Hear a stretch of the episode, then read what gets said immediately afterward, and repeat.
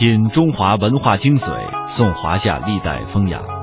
欢迎各位走进今天的《中华风雅颂》。大家好，我是郑博。今天的节目当中，我们请到了一位嘉宾。那么在接下来的时间当中呢，我将和他共同来聊一聊传统文化对于个人身心方面的修养。好，我们先来通过一个短片了解他。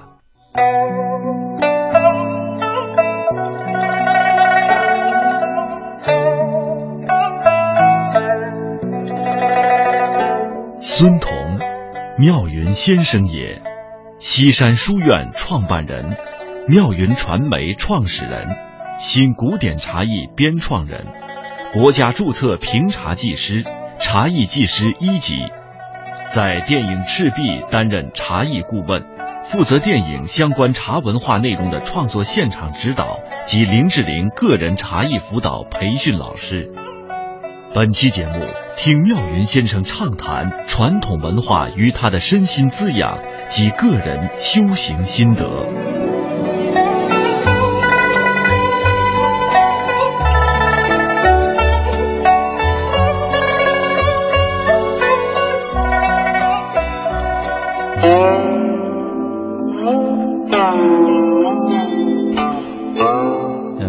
我和您相识呢，是通过这个茶结缘的。是啊，当时呢，就我身边的很多朋友，从他们那儿知道您是一个对茶本身，啊，还有呢，就是对这个茶文化，包括这个饮茶品饮方面，都有自己一些建树的一个习茶人啊。是，所以呢，通过这样的一个机缘，开始和您这个相识。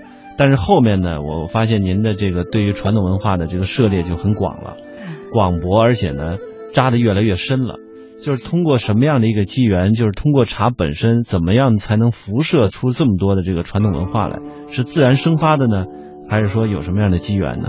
嗯，其实我觉得这两点都有，而且可以说呢，这两点呢也是都是同样一件事情，只是说它所呈现的这个啊、层次不太一样。那么先说这个呃茶，我觉得描述的特别的对，就是说习茶之人。那么到今天，那我再去描述的时候，我会说茶对我来说就是一种修行。嗯嗯，那么可以说，呃，以茶它是我去进行到所感所悟，或者是修行自身，或者是这一世的这种修行的一个法门。所以到今天为止所做的一切，那、都是修行二字。嗯嗯，那么还有就是喝茶，吃喝是一回事儿，那么从喝茶而来，那么吃也是一样的，那么平常的吃穿用度皆是修行。嗯。那么从习茶这方面来讲，就是说您觉得传统文化一直对于自己来讲是一种滋养啊？对，那么这种滋养，它是之间有什么样的联系呢？比如说茶和您现在呃接触到的中医又有什么样自然的过渡呢？啊，是这样，呃，我从开始接触中医，包括自己开始去学，然后开始去用，包括去活这个中医的这样的一种生活的这种框架，其实是真的和茶有关系。那么，其实从茶的发源来说，神农氏尝百草，它最开始人们发现茶、利用茶就是它的药用，所以其实茶和药是不分家的。那么，嗯，他们都是天寒地狱的灵物，所以说，嗯，对于我来说，刚开始接受呃接触到茶，然后这么多年，可以说近二十年的这样的一个呃经验和实践的这样的一个呃过程，让我到后来可以很好的去把一些，比方说在中医里面的一些药象。然后呃药象，比方我专门学过这个药象，然后包括黄颖玉的《四圣心源》，《四圣心源》最主要的它就是讲啊、一气周流，嗯，所有天地万物就是一个气象，然后包括这个脉象学还有针灸学啊，很好的这个去学习，包括去应用到实际的生活中。嗯嗯，那么在讲这个茶嘛，它是为什么是天寒地狱的领悟？那么像我们现在中医也是讲，就是从这个哪一个举一个例子，比方说我们中医里常用的一些当归，然后肉桂啊，然后还有一些呃黄芪，其实。嗯，和茶是一样的。那么我们真正的去运用的是这个怎么讲？这个中药的这个成分吗？内含物质吗？嗯，是。但是更多的是什么？这个呃植物它所具备的这样的一种象，它是以它的气象两点。嗯，它是。呃，生发的还是呃，然后收的还是滋滋养的，然后它是哪一个相，然后包括可能它归经啊，然后五行啊等等的这些。那么这个茶也是一样的。那么茶，呃，古人讲这个茶是天寒地狱的灵物，它是有生命力的。所以，嗯，我们经常讲一句话，就是说，呃，人在草木间，天地人。那么就是说，呃，这个茶呢，它是天地的天寒地狱的灵物，所以呢，它和这些中药一样，它就是蕴含了天地之气。那么它这个中药能够去调人体之气呢？它治的是什么呢？其实不是治，而是去调。它进入到人体以后，然后通过这个呃自然之气，天寒，它和天地一样的这样的一个气进入人体里头，帮人体进行一个什么？重新的这样的一个频率和能量的一个整合，嗯，然后达到一个就是天时的这样的一个状态，天地之势的这样的一个状态，这是我现在到理解到的。对，您刚才提到这个人在草木间哈，这也是这个茶字拆开了之后的一种解释，是是。那么关于这个，就是现在有很多的听众朋友谈到这个品茶的时候啊，他会有一种误区啊，就是说这个品茶呢。就是重在功效，因为我们经常说这个喝茶要看季节喝茶啊，也要看自身的身体喝茶，体质喝茶。那么您是怎么样一个对于茶从这样一个误区又走出来，真正回到茶本身的这么一种修行的状态呢？嗯，其实它也不是一种误区，我觉得是说它是以就是说对它它只能这种解释。只让我们看到了茶的一部分，它还有更多的可能性。嗯，就是说，首先来说，我们祖先发现到的茶是药用，那它肯定是可以去调调养我们的身体。那我整个的，呃，对于我来说，那么喝茶也好吃饭也好，那么包括品香也好，就是说，我们只要是自然的天地的，那就是以自然之物。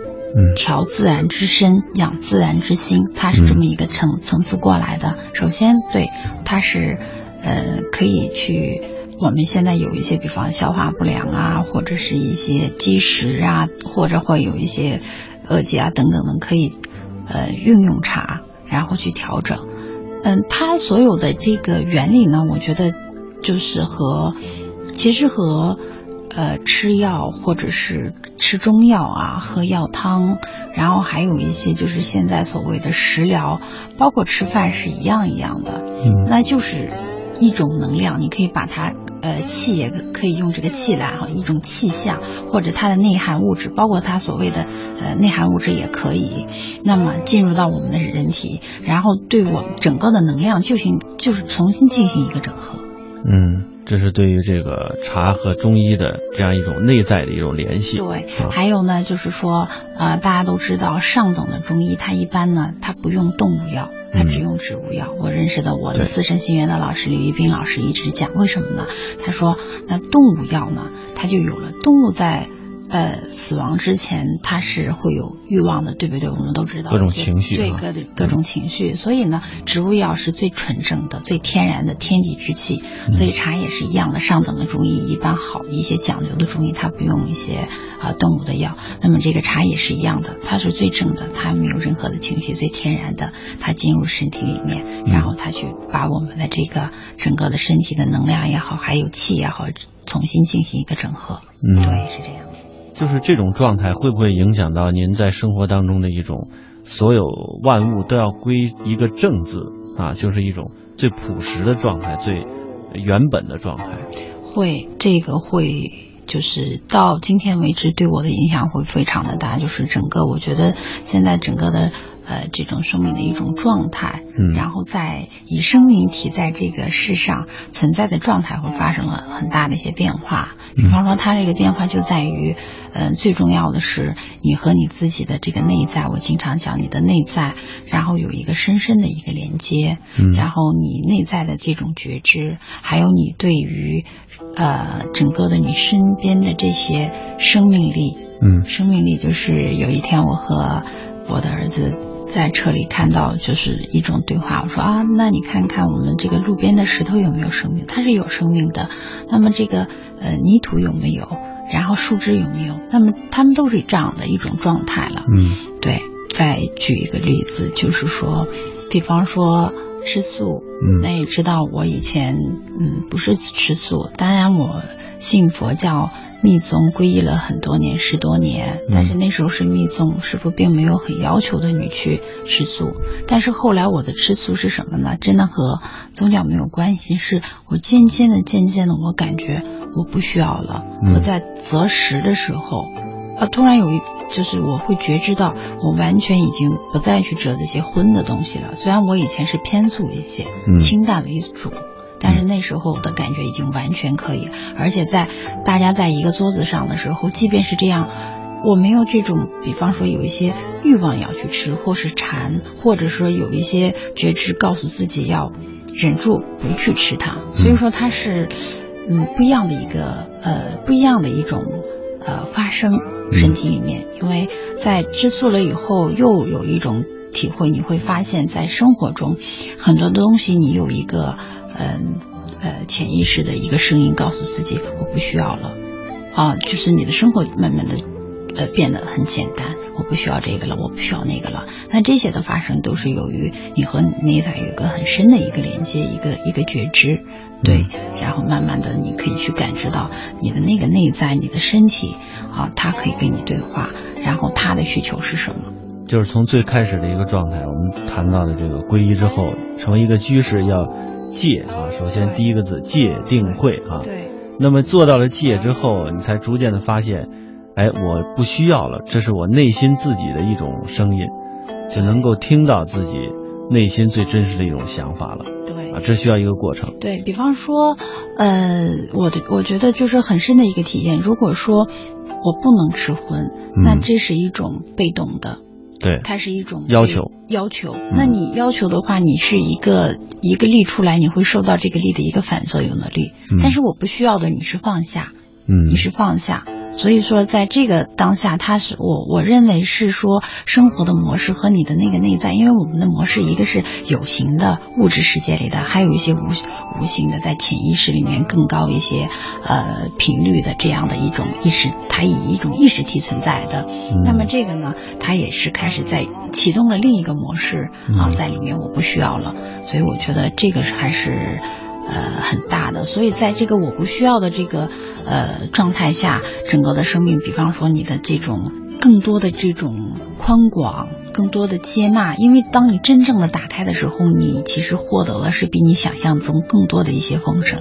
就是说，我们在这个平时，呃，体悟自己内心情绪、情感啊，内心声音的这个过程当中呢，应该说，呃，只能自己完全的安静下来。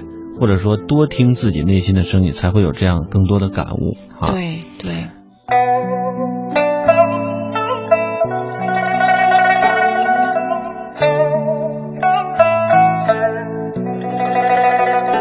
孙彤，妙云先生也，西山书院创办人，妙云传媒创始人，新古典茶艺编创人，国家注册评茶技师。茶艺技师一级，在电影《赤壁》担任茶艺顾问，负责电影相关茶文化内容的创作现场指导及林志玲个人茶艺辅导培训老师。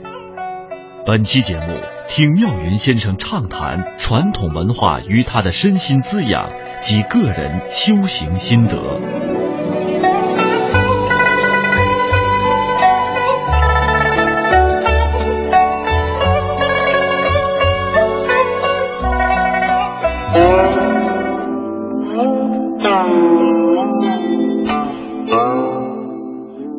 您去年这一年我感觉都没闲着，是吧？是是。去了很多地方。是。啊，而且这个密度很大啊。回来之后又马上去了，而且去的地方很远。是。啊，甚至去了南极。对。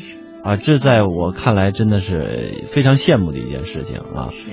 呃，就从您的这个旅行，我们再聊一聊吧。怎么样能够听见自己的这个声音呢？嗯，其实这个话题我觉得蛮有意思的。这个还真的是，其实想去聊一下，因为，嗯，大多数人因为我也喜欢发朋友圈，然后很多的朋友会关注到我，因为他们说，嗯，看到我就看到他的，他所呃他所向往的或可以完全的周游世界了。嗯，那么对于我来说，其实每一。呃，每一趟旅行，然后每到一个地方，其实是更呃发现自己的那未知的自己的那一部分。所以我每到一个地方，我的感觉是我又找到了自己的一个碎片，然后回来把它拿回来，然后去拼凑一个还原原本的。原本的那个自己，所以他一直都是自己去找自己的那个过程，然后很开心。所以我在现在已经开始是这样，就是我任何的一件事情，那么我已经学会去分析是发心的还是大脑的。大家现在都知道，我们人类其实最大的敌人是来源于我们自己的头脑。嗯，对我们后天的很多的应该不应该的，因为在现在在我来说，嗯，比方说我和我孩子来说，已经不会用。嗯，二元对立的好坏对错，只是合适的啊，最舒服的状态，这种感觉。那么，呃，只要是说有一个事情出来，我瞬间马上出来的这个感觉，这就是我内在的那个声音出来的。但是如果我经常会，我应该，我必须，呃，然后，嗯，可能是最好吧。然后我会要，呃，逻辑性的。呃，列出来很多的这样的，或者是要二选一，纠结半天的，这样一定不是我原本的那个，我会马上把它 cancel 掉，忘掉。嗯，对，所以呢，嗯，其实每个人都可以，只是说对自己的允许和接纳的这个这一部分。所以这就是我说了，为什么会整个的生命的这种，在以生命的这种在这个世上存在的这个状态会发生了很大的一个变化，就是说你可以更。呃，在一个更高的一种意识空间里去去活、去流动，真的是那种呃顺势而为。在包括在日常的工作中，包括和我的小伙伴过程，在处理一些问题的时候，都是呃这个当下，然后在目前的这个状态是最好的。如果这个前或后会发生一些变化，我们是。会顺着这个变化，然后再去啊做一些调整，而不会去进行埋怨或者是纠结，或者是某一个人或者是哪一个哪一个点。我觉得这是很特别很开心的。所以现在经常这个小伙伴讲，我们都是坐着这个飞船的这样的一个速度。嗯，当然有点跑题啊。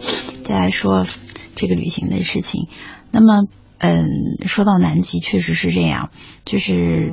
而且我现在整个的旅行的状态是说，嗯，首先我没有时差，嗯嗯，没有时差，然后没有一些呃地域，包括去到高原，然后海拔，包括这个高原它有从拉萨到青海玉树到玉树的再往里走的这样的一个呃三千多到四千多的这么一个变化的一身体的一些状态，因为。其实有的时候是我们头脑的一些预设，到那个地方去一定会这样。我们出了国一定会去，会有时差，因为我们会怎么怎么样。但身体上的不适啊。对，因为你有了这样的一个投射，嗯，然后你就等于是你给你自己设定了一个实像，嗯，那么这个实像呢，其实是我们自己幻化出来的，嗯，对，那么你就一定会这个实像就会呈现出来。所以这个世界是。你看到的样子是因为你想看到这个样子，所以它就呈现了你想的样子。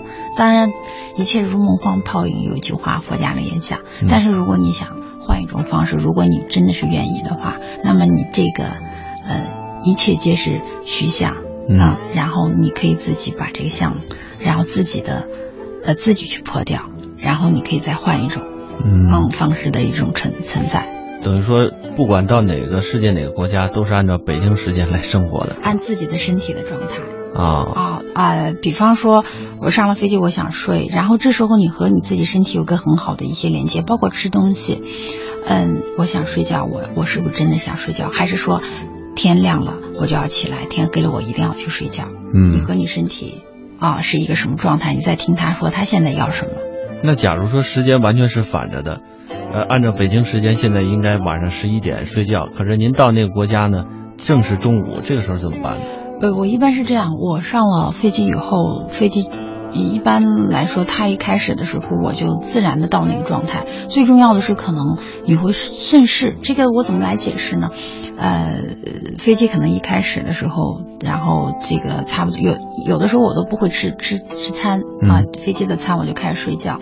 然后有的时候可能起来的时候喝喝水，或者是看一些片子，因为比方上上次去南极的话，大概中间在荷兰。呃，转机了七小时，然后我们等于连续，呃，到阿根廷连续飞了三个多小时，呃，三十多个小时，嗯，然后又再登陆，然后再去上船，嗯。嗯，然后在这个过程中，真的是上了船了以后，就是当地的那个时间，然后包括这个转机，而且很有意思，是我们随行一共是从北京自由行的六个小伙伴，我们没有一个人有时差，哇啊，因为对，因为真的是，就是说大家在那个当下。嗯，所以你那时候没有说我该干什么该干什么，就是自然的流走，流动。而且我觉得不光是时差的问题，就是说大家知道我们身体有一个生理的一个变化，比方说，呃，大家都知道可能平常有一些呃习惯，呃，吃饭啊，或者是一些呃，就是说我们去呃去厕所啊，对吧？大小便的一些习惯，但在那个时候很快身体已经调到那个状态。啊，我觉得这个很神奇，就是说你对他接纳，而且你当你有需求的时候，你可以跟身体对话。你现在怎么样了？我现在是怎么样了？然后我啊，我现在要吃饭了，那我现在需要休息了。我现在可以，只要是你对你经常会说这个可以，而不是说哎呀我现在不行。一般人他会有一些嗯焦虑，还有一些投射。哎呀，我这次肯定不行了，我肯定我一定是怎么怎么样了。嗯，即便是有一些小的状态，比方说。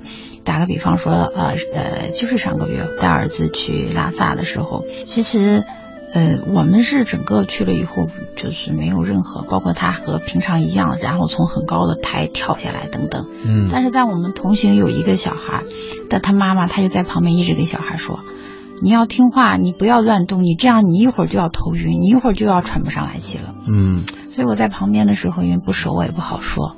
但是我对孩子就没有关系。他妈妈，我可以跳吗？我说，你感觉你和你，你觉得如果你能跳，你就跳。如果你觉得不行的话，最关键的是妈妈不是你，你自己来决定。但他即便可能有一点不舒服，妈妈我有一点啊，然后怎么了？哦，我说没有关系，我说你你你自己感觉一下你是怎么了？然后一直是让他和他自己去对话，你是可以的。你发生了，你现在是需要休息吗？问问你的身体，你的小脑袋，他现在需要什么？即便他有一点的时候，你跟他忽略一下，因为他会听到别人的妈妈会讲，哦，然后你对他说，你应应该没有问题，因为爸爸妈妈都没有问题。啊，然后你应该没有问题，你自己去，你看你需要什么，我现在怎么怎么样。所以那时候本身来说，当他的内在把这个事情是在意，就是说看待这个事情是很简单、很轻松的时候，人本身的他的那个潜意识就会去放松，然后他潜意识已经帮你去运作了很多的一些事情，嗯嗯，而不是我们很限制的这样就一定会怎么怎么样。对，就从小就让他自己。呃，能够做决定、判断啊，完全是按照自己的意愿，对，就是他自己最舒服的那个状态去感觉的。对，呃，那个发生和他那个感受，就是我们要培养、引导他，真的是去体会那个感受。嗯，比方说我们吃的是甜的，他吃的就是咸的，你确定真的是咸的吗？你可以描述一下吗？他说还是确定，那就要上去。哦，那可能真是咸的，但是妈妈没没有吃到，妈妈体会的是甜的。嗯，但是我相信，嗯。你可能吃到就是咸的，而不是说那不可能，我一定是以以自己自认为的这样的一种认知，然后去告诉、去传达。所以我觉得这是和我们从小的那种整个的集体、集体传导的。就包括我觉得很多人说，一定真的就是这个跨国界或者跨时区就一定会有时差吗？而且好像。我们这个是很很多天了，三十多个小时，有一些人可能四五小时他就会说要回来要倒时差，倒很久，所以我觉得那个基本基本上就是大脑的预设出来的。嗯，对，就是打破了我们从小这种应该和不应该啊这种灌输给我们的。可能听了您这番话呢，很多听众朋友应该就会有所反思了啊。比如说我个人，这个去高原的时候，提前一个星期就已经给自己做很多暗示了，对，要吃红景天了对，啊，以上四四千米以上就会有反应了。对，呃，然后出国的时候呢，就会想这个，呃，我这个时候北京时间应该是多少了？我按照我北京时间的时候，我现在应该干什么了？是啊，就会给自己设定很多，太刻意了。对啊对，所以这个就是说，把自己呃所有的可能性全部砍掉，只在一条细细小的狭长的一个这个这个路径上去走，所以这个是很受局限的。嗯，对，那您刚才提到的这个和自己内心的对话这种连结，呃，应该说是在我们传统文化当中，您是把它归在放在哪一块儿呢？嗯，我觉得呃传统文化里面其实呃传统文化都会都会涉及到，就是像八万四千法门一样，所以为什么我觉得。嗯，包括我现在在做的一些事情，我觉得它那个背后都是相连的，只是它显象不一样。你比方说，我给举个例子，嗯比方说，嗯，我刚开始我是喜欢茶，其实我在喜欢茶之前是有一个缘起，是我有一份工作，在之前我是拍卖公司，嗯拍卖行业呢，那应该二十多年前的时候，那时候的总公司是在上海，那么我负责市场的时候，我是在江浙地区。嗯那那时候想想，北京还没有，我觉得那时候在西湖边，西湖边的那个茶馆，我也差不多那时候已经都跑遍了。我会想，哎呀，怎么这么美好？当时还有很多的一些很美好的，呃，现在讲是一些解说词，就是春江花暖鸭先知，哎呀，然后又是这个江南的女子娓娓的到来，所以我当时因为这个回来了以后，我的这个爱好和工作会发生了很大的一些变化。那么我觉得这就是因为传统文化所带给你的。那么包括我后来。嗯，我觉得因为这个和茶有关系，那么首先来说，泡茶的器皿，嗯那我又对瓷器发生了一些，又发生了变化。那瓷器那上面它又有很多的不同的是青瓷啊，然后还有一些呃呃粉彩啊等等的一些，包括的一些绘画，呃然后嗯、呃、纹样和图示。嗯那么我又对这些发生了一些兴趣。那么接下来了以后呢，呃曲。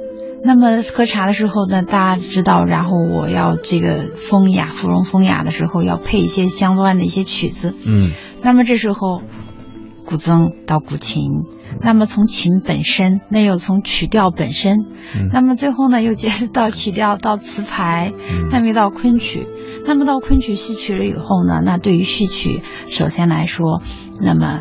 女孩子都很喜欢美，嗯哎呀，很很漂亮的服饰啊，然后包括她的一些，呃，头饰、服装，嗯那么这就是我后来为什么对于绣品发生了极大的兴趣。嗯然后还有它的点翠啊，嗯然后它的一些呃服饰，嗯以至于现在我的衣服 一定要自己去苏州找绣娘，包括以至于现在真的找到了属于自己的绣娘，嗯然后去绣自己喜欢的一些服饰，然后呢再去去做。我觉得这些都是一点一点的，它是就是慢慢生发出来的，只要是有一点，嗯所以我觉得嗯。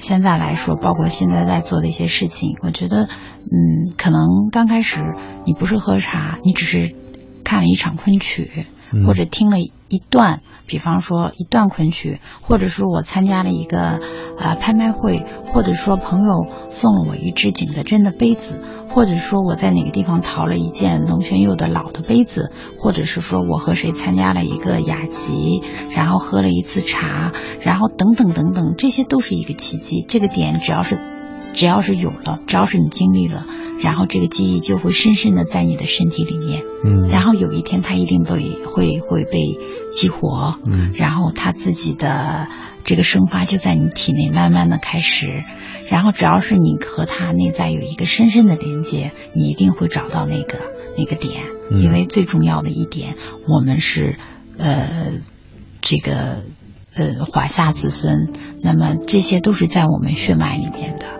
啊，然后我们和我们的这个内在，这个内在就包括我们的先祖，我们这个血液里面，我们 DNA 里面存在的这些东西，它慢慢的会呃呈现呈给呈现给你，然后会在你的眼前去展开那些画面。嗯。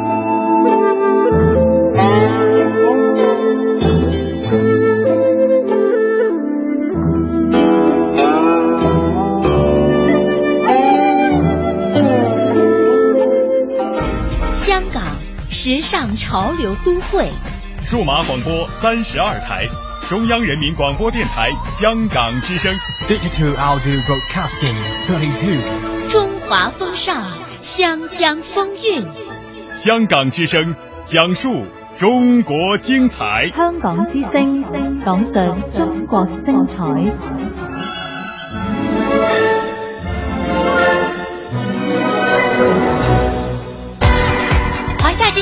港之声手机客户端新版上线，全新的界面升级，全方位的听觉感受。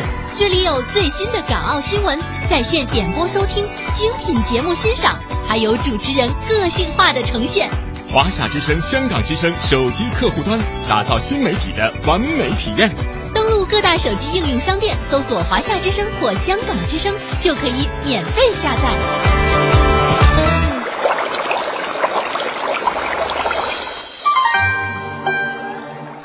一支毛笔，千古文人写情思；一池汉墨，数代画家绘丹青。在这里感受笔墨中国。一砖一瓦凝聚悠悠岁月情，一草一木讲述风云变幻事。在这里感受山水中国。一支昆曲，以力之声起江南；一首秦腔，三秦大地齐和鸣。在这里感受音律中国。您现在正在收听的是中央人民广播电台香港之声《中华风雅颂》。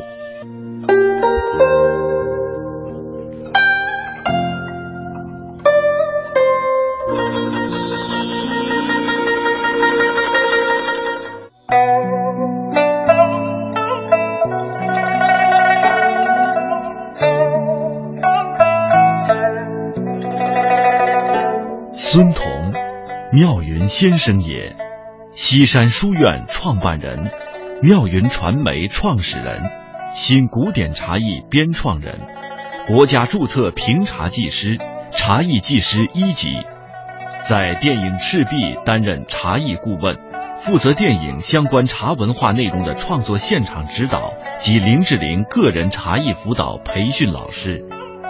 本期节目，听妙云先生畅谈传统文化与他的身心滋养及个人修行心得。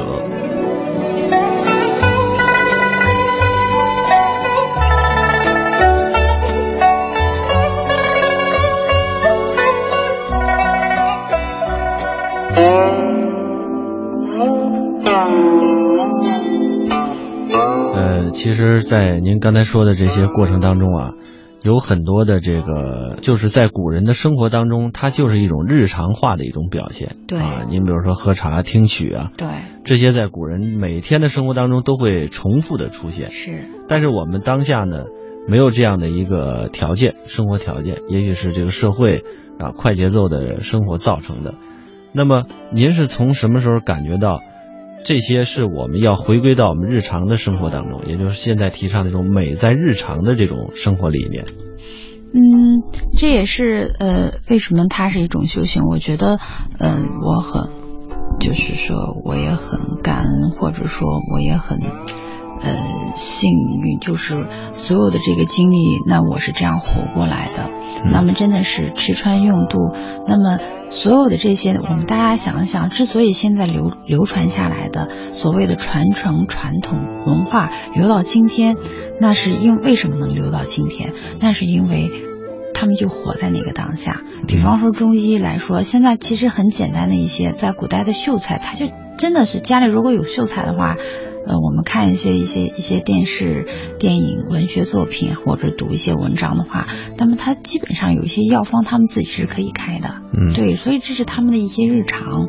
那么还有来说，嗯，平常之所以现在的这些，比方说茶也好，香也好，它能够传统文化，首先它是一个传统，它是来源于生活。包括前段时间这个呃专业的呃昆曲的雅集里面也讲，其实当时最主要的是，就像呃劳动人民他们在乡间，然后在这个呃耕地间去唱的这种小曲儿。然后，只不过后来是因为真的发生到，就是从茶来讲，它是，呃呃始于唐，兴于宋啊，然后然后发展于呃明清。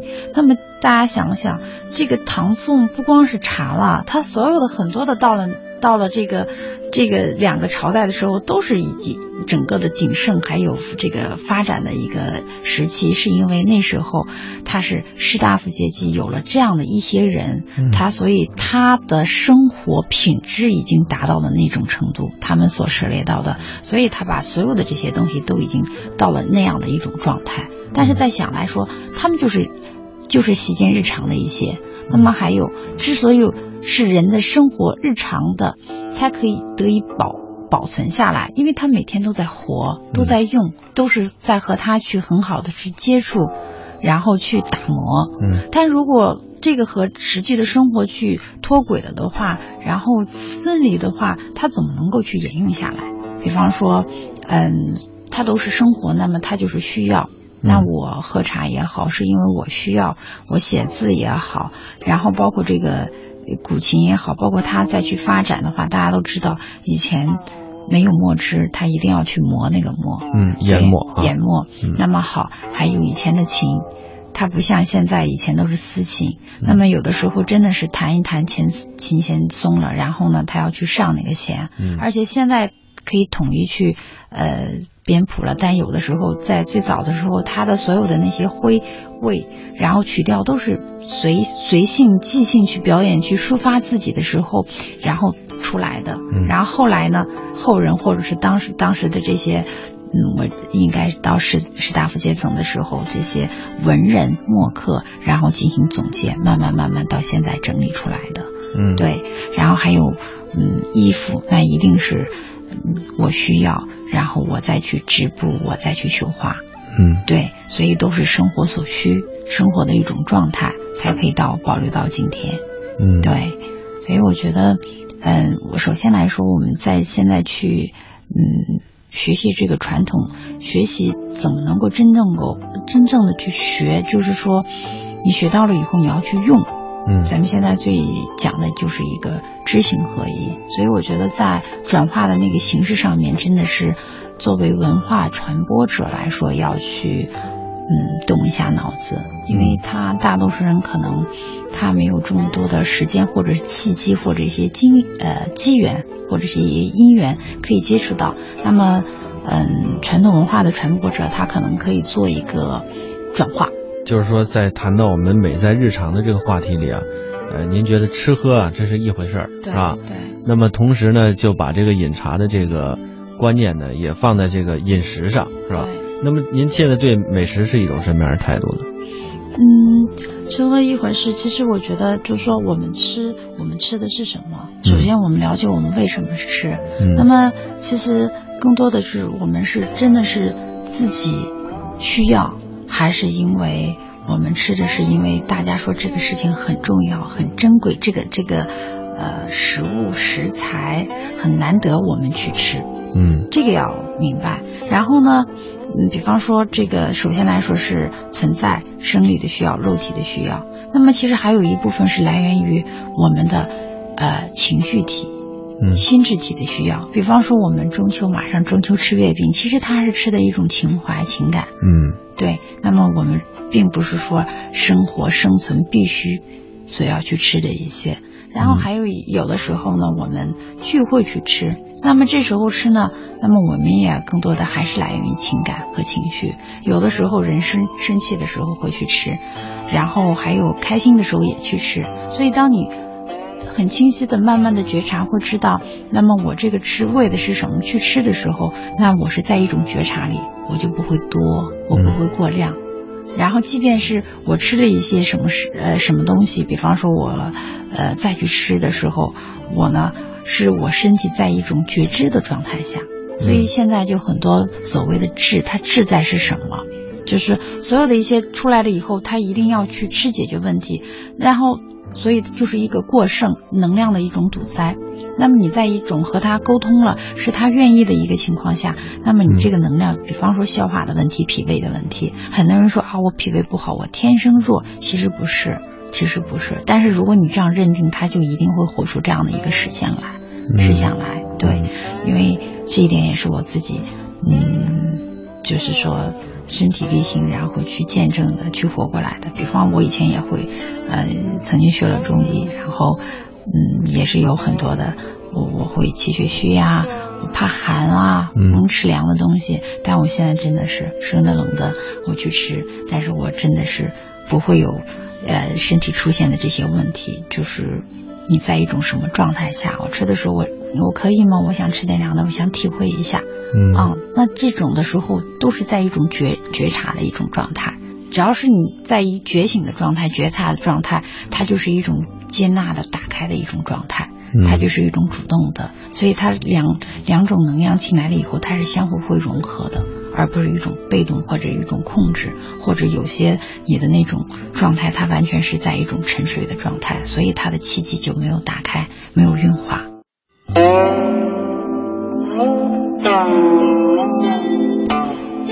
那那后来您也这个开始研究吃了哈，对对，有了自己的加班啊，对对，妙云加班。是。那么在马上到来这中秋节，也推出了自己的这个主打的月饼啊，叫做云归月正圆，对啊，这个云字呢就是妙云，对啊对，那为什么会取这样一个主题呢？嗯，是这样，就是说，其实，嗯，我是首先来说是先是满足了满足我自己的需要嘛。那我开始吃素食，然后对素食发生兴趣。最重要的是，嗯，我不需要荤了，然后我真的是不需要。然后会素食，素食到底是什么？这个吃到了以后，它和茶一样到了身体里面。它的这种能量和它的这个气息，然后和你的身体进行整合，同频共振，又发生了一些新的。所以我吃素了以后，真的不像很多人，就是说朋友会说：“哎呀，你是不是没有什么吃的？”其实我吃素了以后，我发现可吃的东西太多了，嗯啊，太多了。而且呢，在这个整个的可以说我们在研发，在因为自己的需要嘛，那在这个可以我经常讲，就是研发的一个。呃，过程中有很多的意外的一些呃惊喜和收获。嗯，那么还有一个，在我的认知来说，我如果吃素就是真正的素。嗯嗯，而不是说去讨巧。嗯啊，我一定，因为如果你还是在做一些类似于像寿司啊，或者是类似于像呃荤的一些味道的话，你还是本身，那它这个。不是真正的这种吃素，所以你还不如大大方方的去吃荤，因为并没有谁要求你必须要吃荤或是吃素。那么，呃，食物，那就和食物真正的去它那个最本源的味道是什么？比方说你再去煲汤的时候，我会发现其实你素的素食也可以去煲老汤。比方说你用黄豆芽，然后你和这个呃白菜是吧？你可以吊那个老汤，吊了以后，然后你再去煲啊山药。还有非常很好，嗯。啊，然后在你在有觉察、觉知的吃的时候，你会发现，其实你用的量真的是需要的量，真的是不是那么特多，而且你真的能够享受到那个吃呃食物的那种呃感觉，而且不光是你的，因为其实我们身体现在嗯已经时代不一样了，几乎大家都没有缺的，嗯。啊，然后嗯基本上都是过剩，嗯。对，所以呢。一般大家参加聚会，打开菜单的时候，投入到眼帘的那些都是。哎呀，这个好，这个有营养，或这家怎么样？它都是一种集体的告知的，或者是曾经你有很多一些信息啊，爸爸妈妈告诉你吃这个有营养，吃什么时候怎么样，然后输到我们大脑里面去的。对，它不是说你身体里真的当下是不是需要的这些。那么还有一个呢，就是说呃，在呃做这个过程中呢，就会发现。我才会发现，其实它和喝茶是一回事情，嗯，就是说食物的这个味道，或食物的这个能量，或者食物的这个频率，或者食物的这个气象，进入了我们身体里头，和我们进行了一个同频共振，重新整合，然后最后又产生了一个一个一个新的一个结果。所以呢，现在就是很乐此不疲的去研究这个事情。那么这个月饼呢，其实现在说月饼呢是。这个想法是去年就有了，嗯，那么，嗯，纯素的是月饼啊，对，因为既然是素食，我一切都是要去做素食，而且我们在做素食的时候，然后就是也尝试尽量的是这种纯素，然后都会就是呃蛋奶素的这种啊，然后都会去尝试，然后呢。包括现在我们已经，因为我是茶嘛，玩茶的，嗯，这么多年，然后对我的调味品都会进行了一些筛选，嗯，对，因为就是用它的量和它的味道是最低的一个程度，一定要吃出食材本身的味道。比方说我会入茶，那么可能一般的这个茶来说，它是加了一些茶的概念，或者说把茶作为配，嗯，但是我现在的茶，比方说我们家的这个。月饼里面茉莉、铁观音、醪糟是真正能够吃到茶，就整个的用你的这个口腔，然后你的牙齿去磨这个茶，然后呢，它还可以感觉到那个呃食材的这个存在，然后它那个味道，然后通过你的咀嚼发生了一个变化，然后呢，在整个的这个馅料里头，你可以让它铁观音和茉莉花还有和醪糟很好的融合在一起，这是很有。趣儿的一件事情。啊，就是说不是茶的概念，而是真正把茶作为一种原料，对，融在了月饼里。对，那么大家都知道，刚开始的时候，我们祖先发呢，吃茶吃茶，它真的是茶粥，包括吃茶具，然后加调味品，它就直接是吃使用的，它是可以做到的。那么它到底是怎么来去发生的呢？所以在我们这个加班，就没有人加班或者我们的团队小伙伴是。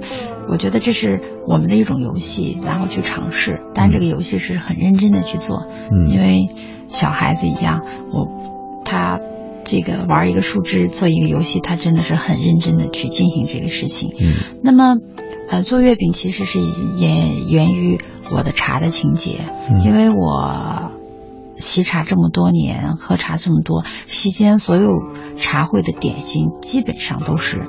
舶来的，嗯，日本的，或者是一些啊，现在的一些蛋糕房里面的，嗯，对，嗯，中式的太少太少，嗯，对，但是传统的在北京传统的一些小吃，大家一般都会说什么？驴打滚儿，驴打滚儿，豌豆黄、米三刀，还有等等的一些，那么一般是什么？我想吃。但是呢，不敢多吃，嗯，太甜了，对，太腻了，嗯，消化不好。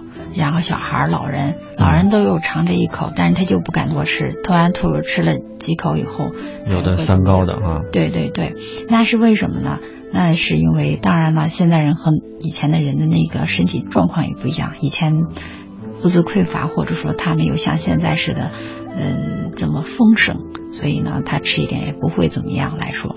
嗯，那么在这个里头呢，在现在在这个过程中，我就想我要做中国的月饼，呃，中国的茶点，嗯，中国的茶点。嗯，所以呢，我的元元气还是来源于我我的茶的一个情节，那真是我们属于我们自己的。所以呢，嗯，就会在我们的一些中国的传统小吃，然后这些。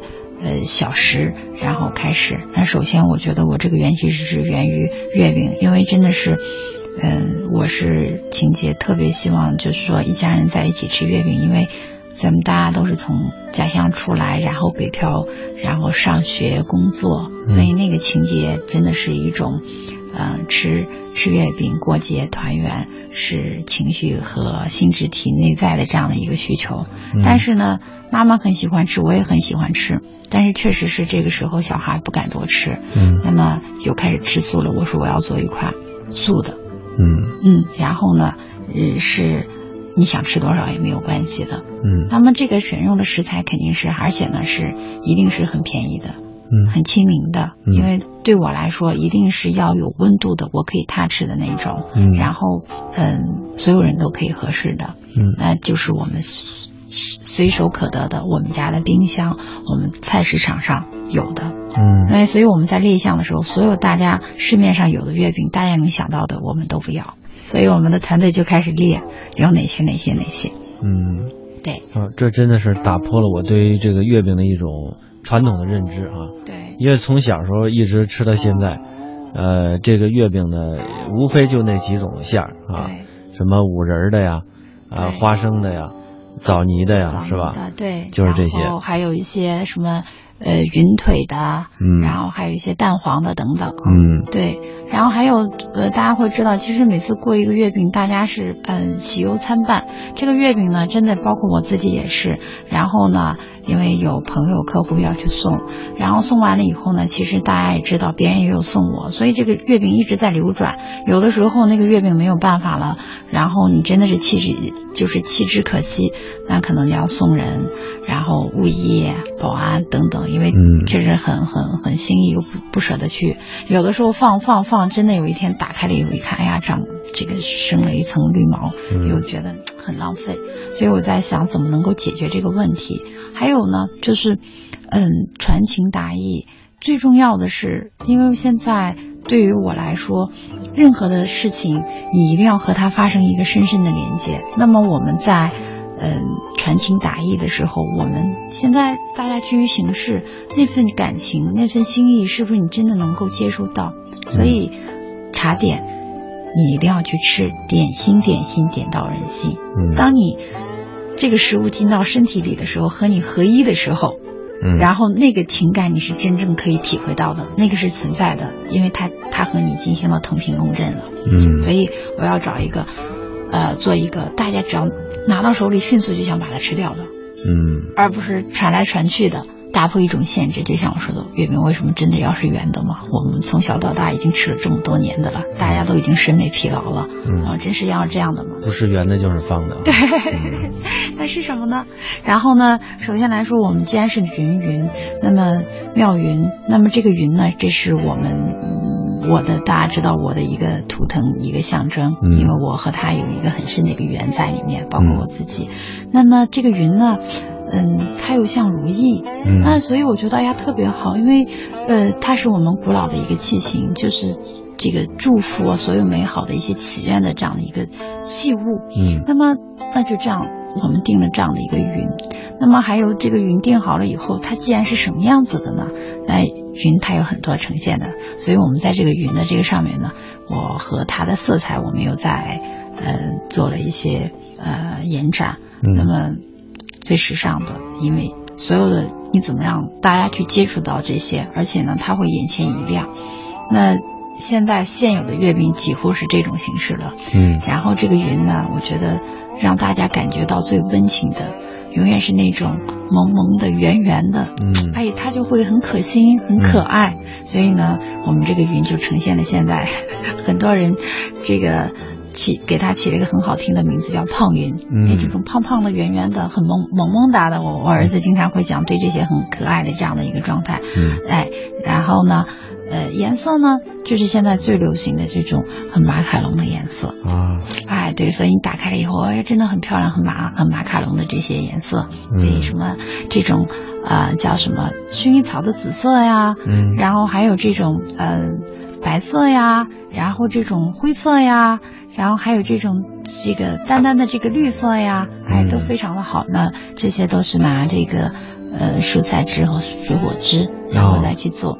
然后里面的馅料呢，也就是比方说啊，我刚才说了一个茉莉花、铁观音，还有醪糟，然后还有呢，你看，比方说呃红烧茄子。哇，这个完全就是一道菜了。对，我说为什么月饼非得要是呃甜的呢？因为咸的我自己很喜欢，我要调这个口味。嗯那我希望的是，我们在过节的时候，我们大家可以真的坐下来，打开这个月饼，然后相互去分享。起码来说，大家这个在一起团聚的时候，对于吃月饼，它可以很好的有集中精力的把所有的注意力都关注在这个上面的，还是老老少啊、呃都可以共同话题、共同去分享的，起码最最短有十分钟到十五分钟的时间。嗯，对，所以我们在整个的方案里面，呃，那一段时间，小伙伴在不停的，我觉得应该是六比一吧。现在是这几种口味差不多我们淘汰，然后我们会列出来一个表，从外观到创意到食材到内容，然后进行打分，嗯然后去品，然后大概这个形式。我们可能进行了好几轮儿，所以那时候 天天都在品月饼，啊，最后剩下来的这几种口味和配料。这红烧茄子不会是先炒出来再包进去的吧？啊，它真的是这样的，像去做馅儿啊。然后呢，这个红烧茄子呢，因为我吃过，我们刚烤出来去吃的时候啊，我记得呃，我有一个朋友当时吃到了以后，他说他真的就是红烧茄子。嗯所以我觉得听到这句话我很开心。可能现在很多的一些外头，包括呃现在也有一些说，呃今年我觉得特别好，会出了一些素食的和无糖的一些月饼。嗯但是因为我经历的这个过程，我会知道就是无添加的。嗯那么呃无糖或者是说茶叶或者素食，你看它那个馅还是说属于那种泥状的，嗯泥状的。嗯然后这个呢，它真的是红烧茄子，就是说它刚烤出来的，真的是我们吃到的那个菜的那个红烧茄子的那个味道，你可以、嗯可以感觉到。那么还有一个就是在于保质期啊，嗯比方说没有添加。那么我这个月饼真的是。呃，烤皮的五到八天，冰皮的三到五天。很多人说啊、为什么刚开始我的师傅还会考虑到，就是说，哎呀，这个保质期太短了，大家会不会这个定量会没有这么多啊，等等的。嗯我说我一定要做真正的无添加的素食的月饼。嗯为什么这样讲呢？举一个很小的例子，嗯我们家做了米饭没吃完，嗯你把它放到冰箱里，你放十天，它坏不坏？嗯你买的新鲜的蔬菜，嗯你放上保鲜膜放到冰箱里，你看看放十天它坏不坏？嗯，所以说，只要它这个保质期超过这个时间，那它到底有没有添加剂？对，对，所以我这次呢是在做品牌，做这个真正的这个概念，让大家去尝试。那么，嗯，真的是，因为在这个过程，我会相信，呃，这就是修行以来到今天要去做的这个事，它是真真正正的，它是我们作为每个人的这个生命体存在这个世上，大家对于真正的无添加的，对于手工的，对于素食的这样的一个要求，我相信这个保质期不是问题了。嗯对，所以我觉得今天的这个战绩，然后这个结果证明了这一点是这样的。嗯，而且真的是能体会到您的这个点心一点心意的这个概念，是。也打破了传统的大家对于月饼的，就是说到中秋节我该吃一块月饼了是，啊，到现在我随时都可以，呃，如果有条件就拿出这个月饼来品尝啊，是是。这种心意，对，因为我们从第一次开始推这个平台，嗯、差不多不到一个月，八月初的时候，啊、等于是三个星期的时候，我们的一千份，我们当时给自己定了一个目标，一千份就呃已经结束了。嗯所以现在可能还有一些朋友他是反单，反单是什么一个情况呢？就是说，比方说我们有一些，而且我们的视频还没有上线，嗯呃，一些只是通过我们自己的一个呃妙云先生的微信平台和自己的朋友圈去转。嗯那么一些国外的朋友看到了，没有国外没有办法发，他就采购了以后给他在北京和外地的朋友，结果大家评价很好，又去买。还有一些朋友是因为。朋友评价很好，让他接着再去购买的时候，嗯然后现在已经下架了，所以我觉得也真的是很开心。然后呢，会有客户指定你需要在哪天的时候送到，然后我们进行配送。嗯嗯，所以最近的呃加班的小伙伴们也非常的很辛苦，因为我们就想在出炉了以后，第一时间可以送到你的手里，嗯而且很多的客户真的是拿到了以后，然后迅速的打开就吃掉。嗯，对，对，因为上位期限实在是有限啊，是是是嗯，好，谢谢谢谢。好。